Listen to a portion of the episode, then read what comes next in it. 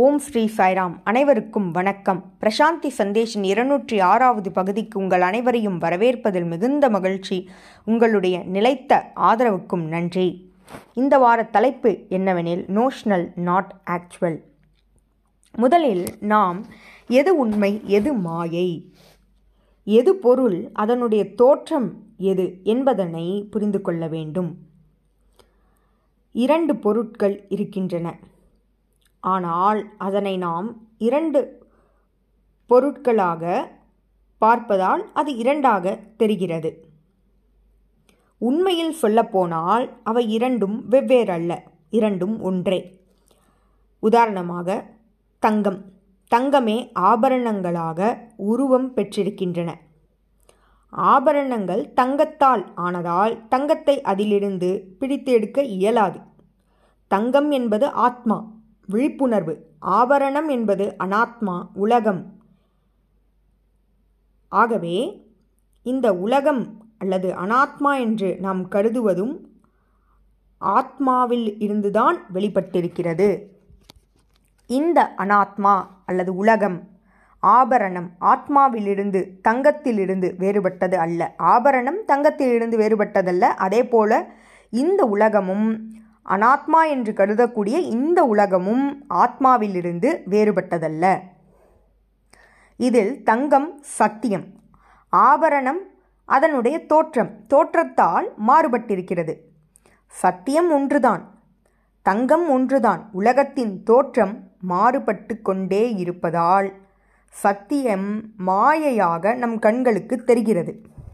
ஆகவே இந்த அடிப்படை உண்மையை தெளிவினை நாம் கொண்டிருக்க வேண்டும். உற்று நோக்கினோம் என்றால் இறப்பு பிறப்பு வாழ்க்கை ஆகிய அனைத்து பரிமாணங்களும் தோற்றங்களே. அவை உண்மையல்ல. அவை நாம் அனுபவிக்கிறோம். அவற்றை நாம் அனுபவிக்கிறோம் என்று நினைக்கிறோம் அல்லவா? அதுவும் உண்மையல்ல. அவை சத்தியமல்ல. அத்வைத தத்துவத்தின் அடிப்படையில் இவை அனைத்தும் கற்பனையே மாய தோற்றமே. அவை உண்மையல்ல. சென்ற வார பகுதியில் சொன்னதைப் போல ஞானம் என்பது சத் சித். அதாவது இதுவே பிரபஞ்சம். இந்த பிரபஞ்சம் முழுவதும் இந்த சத்தியமானது வியாபித்திருக்கிறது என்ற விழிப்புணர்வு. அது ஒரு குறிப்பிட்ட பொருளில் அடக்கமல்ல. காலத்தால் அதனை அடக்க இயலாது. காலத்தை கடந்தது எங்கும் வியாபித்திருப்பது. ஒருவர் கேட்கலாம் எது எங்கும் வியாபித்திருக்கிறது என்று சொல்லப்படுகிறதோ அதனை எவ்வாறு அறிவது? யார் அதனை தெரிந்து கொண்டது?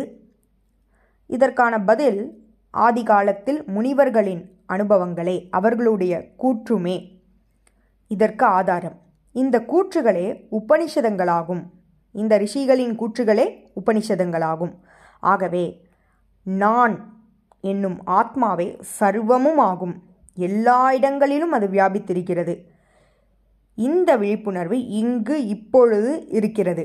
ஆனால் அதனை பிரபஞ்சமயன பிரபஞ்சமயமானதாக நாம் நோக்குவதல்ல. பிரபஞ்சமயமானதாக அதனை நோக்காமல் நாம் குறுக்கிவிட்டோம். ஒரு தனிநபருக்குள் குறுக்கிவிட்டோம். ஒரு உடலுக்குள் அதனை குறுக்கிவிட்டோம். உடல் மனம் இவை இரண்டும் இன்பம் துன்பம் இதற்குள். இதற்குள் கட்டுப்பட்ட ஒன்று. இந்த உடல் மனம் ஆகியவற்றுக்குள் ஆத்மாவினை குறுக்கி நாம் பார்க்கிறோம். நாம் குறுக்கிவிட்டதற்கான காரணம் நாம் சத்தியமல்ல என்ற எண்ணமே. உதாரணமாக நான் இங்கு இருக்கிறேன் நான் அங்கும் இருக்கிறேன் என்று ஒருவர் கூறினால் அதனை நாம் ஏற்றுக்கொள்வதில்லை. அதனை பொய் என கருதுகிறோம். ஆத்மா சர்வ வியாபி எங்கும் நிறைந்திருக்கிறது சர்வமும் அதுவே. நாம் ஆத்மா என்றால் இங்கும் நான் இருக்கிறேன் அங்கும் நான் இருக்கிறேன் என்பது உண்மையே. ஆனால் இந்த உடலுக்குள் என்னை நான் குறுக்கி கொண்டதால் நம்மை நாம் குறுக்கி கொண்டதால் இங்கு மட்டும்தான் நாம் இருக்கிறோம். மற்ற இடங்களில் இல்லை என்பது போன்ற எண்ணம் நம்முள் ஏற்பட்டுவிட்டது. அதுவே இண்டிவிஜுவலைசேஷன் ஆத்மாவினை ஒரு உடலுக்குள் நாம் அடக்கிவிடுகிறோம். ஆனால் அது எங்கும் அது எங்கும் பரவி இருக்கிறது இதுவே நாம் செய்யும் மிகப்பெரிய தவறு. ஆத்மாவினை உடலுக்குள் பார்ப்பது என்பது. இந்த உடல் இறப்பு பிறப்பு இது அனைத்திற்கும் உட்பட்டது. ஆகவே உடல் உண்மை என நினைப்பது மாயை. உடல் அழிவுற்றால் அவ்வளவே ஆனால் ஆத்மாவிற்கு அழிவல்ல. ஒரு மனிதன் இறந்துவிட்டான் அவனுடைய உடல் இங்கே இருக்கிறது. உடல் உண்மையெனில் ஏன் அழ வேண்டும்? ஆத்மாவே நம்முள் இருக்கிறது. அது சென்றதாலேயே நாம் அழுகிறோம். அதற்கே மதிப்பு. மேலும் உடலை கண்டு அழும்போது ஆத்மாவானது சிரிக்கிறது.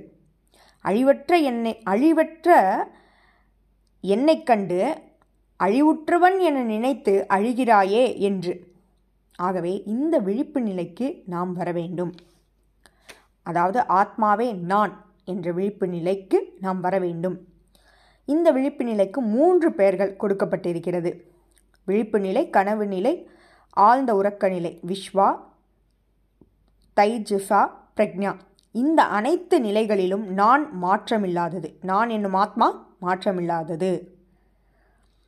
ஆனால் உடல் மனம் இவை அனைத்தும் இவை அனைத்தும் நான் என்னும் ஆத்மாவினை அறிய விடாமல் தடுக்கிறது.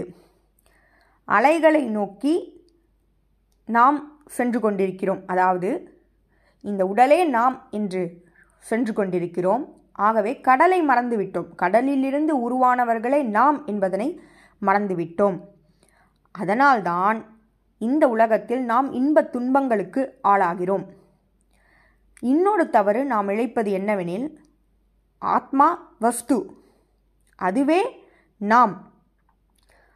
அந்த வஸ்து என்பதற்கு மித்யாத்மா கவுனாத்மா என்று இரண்டு பிரிவினைகளை நாம் ஏற்படுத்தியிருக்கிறோம். இந்த பிரிவினையை ஏற்படுத்தியது நாமே. முக்கியாத்மா பிரம்மன் ஒருவரே இருக்கிறார். ஆனால் இந்த வஸ்துவினை வஸ்து என்றால் பிரம்மன் பிரம்மன் என்றால் முக்கியாத்மா. இந்த முக்கியாத்மாவை நாம் கவுனாத்மா மித்யாத்மா என்று இரண்டாக பிரித்து வைத்திருக்கிறோம். கவுனாத்மா என்பது அபிமானம் மித்யாத்மா என்பது மாயை. இந்த உடல். ஆகவே இது பிரிவில்லை என்பதனை அறிய வேண்டும். இந்த பிரிவிற்கான காரணம் நம்முடைய புத்தியே. புத்தியே இதற்கான பிரிவினை ஏற்படுத்துகிறது. புத்தியே இதற்கான காரணம். நாம் தவறாக என்ன நினைக்கிறோம் என்றால் கீழே கிடக்கும் கயிறினை பாம்பென எண்ணுகிறோம். ஆனால் உண்மையில் அது பாம்பல்ல.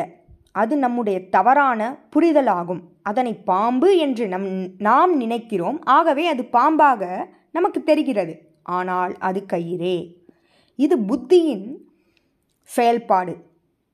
அதேபோல் சத்தியத்தை நாம் அசத்தியம் என்று நினைக்கிறோம். உலகத்தை நாம் அனாத்மா என்று நினைக்கிறோம்.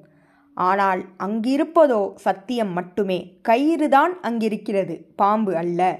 நம்முடைய புத்தியே அது பாம்பு என்னும் எண்ணத்தை நம்முள் ஏற்படுத்துகிறது. அதேபோல் இந்த உலகமும் மாயை அனாத்மா என்கின்ற எண்ணத்தை நம்முடைய புத்தியே நமக்குள் ஏற்படுத்துகிறது.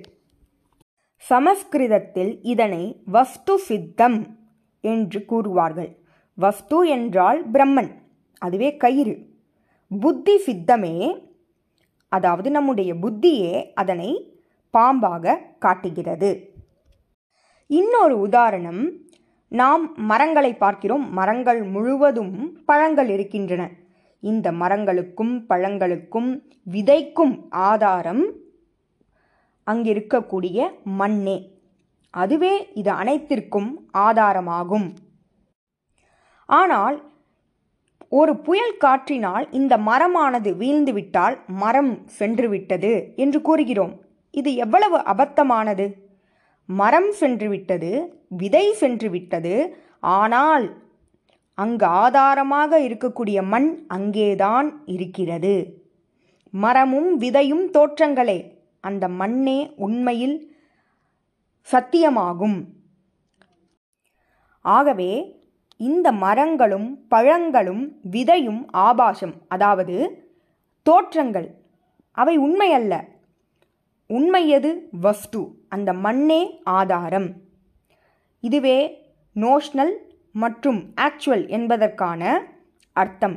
நோஷ்னல் என்றால் தோற்றங்கள். ஆக்சுவல் என்றால் அதுவே சத்தியம்.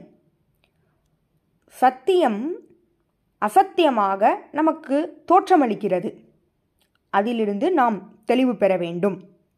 இப்படிப்பட்ட தெளிவு ஏன் நம்மிடையே இல்லை? அதற்கான காரணம் நம்மிடையே இருக்கக்கூடிய அறியாமைதான். இந்த அறியாமையை நாம் எங்கிருந்து பெற்றோம்? நம்முடைய கடந்த கால ஜென்மங்களிலிருந்து வாழ்க்கையிலிருந்து நாம் இதனை பெற்றிருக்கிறோம். காரண சரீரம் என்று இதனை நாம் அழைக்கின்றோம். இந்த உடலானது இந்த மூச்சுக்குள் அடக்கம். ஆனால் மனமானது எத்தகைய தூரம் வேண்டுமானாலும் சென்று வரும். ஆகவே நம்முடைய ஞானம் விருதி ஞானம் என்பது நம்முடைய உடலுக்குள் ஆத்மா இருக்கிறது என்பதனை அறிவதுதான். அது பிரபஞ்சமயமானதல்ல எங்கும் வியாபித்திருப்பதல்ல என்பது போன்ற கண்ணோட்டம் என்பது போன்ற கண்ணோட்டமே விருதி ஞானம் எனப்படுகிறது. ஆனால் நமக்குள் இருக்கும் ஆத்மாவே எங்கும் வியாபித்திருக்கிறது. சர்வத்ரா என்று அழைக்கக்கூடிய இந்த சொல் அதை குறிக்கிறது.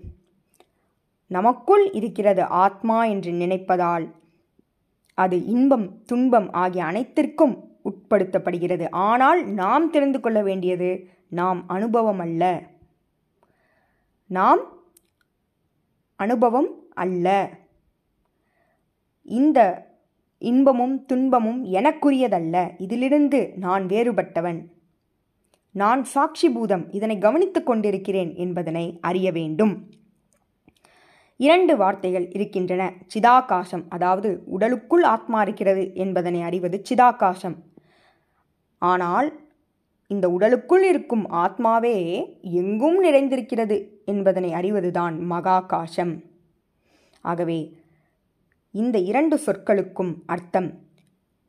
இறைவன் நமக்குள் இருக்கிறார். அதே இறைவனை எங்கும் வியாபித்திருக்கிறார் என்பதுதான். நம்முடைய உடல் இருக்கிறது அதற்கடுத்து மனம் இருக்கிறது அதற்கடுத்து புத்தி இருக்கிறது அதற்கடுத்து ஞானம் நிலைத்திருக்கிறது. இந்த ஞானமே பிரத்யபிக்னா என்று அழைக்கப்படுகிறது.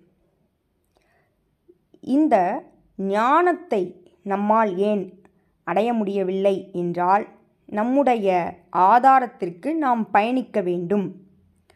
நம்முடைய ஆதாரத்திற்கு பயணிக்க வேண்டுமென்றால் உடல் மனம் இதிலிருந்து நாம் வெளிவர வேண்டும். இந்த மனம் நாம் அல்ல உடல் நாம் அல்ல என்பதிலிருந்து வெளிவர வேண்டும். அந்த நிலைக்கு பிரவீலப்பானா என்று அர்த்தம். வித்ராயல் டு த சோர்ஸ் ஆகவே மோட்சம் என்பது என்ன? மோட்சம் என்பது தவறான எண்ணங்களிலிருந்து அதாவது உடல்தான் நான் மனம்தான் நான் என்கின்ற அசத்தியத்திலிருந்து வெளிவருவது கற்பனையிலிருந்து வெளிவருவது மாயையிலிருந்து தெளிவு பெறுவது எங்கும் நிறைந்திருப்பது இறைவனே என்பதனை அறிவது. அத்தகைய நிலையே மோட்சமாகும். நன்றி. இதுபோல பல செய்திகளோடு உங்களை அடுத்த வாரம் சந்திக்கிறேன். ஜெய் சாய்ராம்.